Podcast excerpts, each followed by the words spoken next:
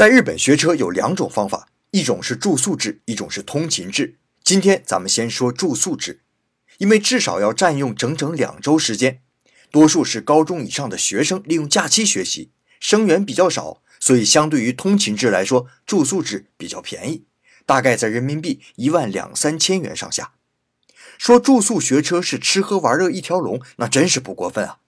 学校的宿舍是酒店式的双人房间。还有卡拉 OK、台球厅、乒乓球室，休息时间可以随便玩。有的学校啊，在风景秀丽的山区，所以有不少人去学个车，顺便就当旅个游了。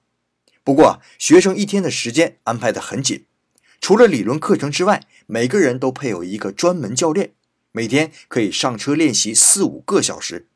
两周之后，如果通过学校考试，再参加个正式考试，就能拿到驾照了。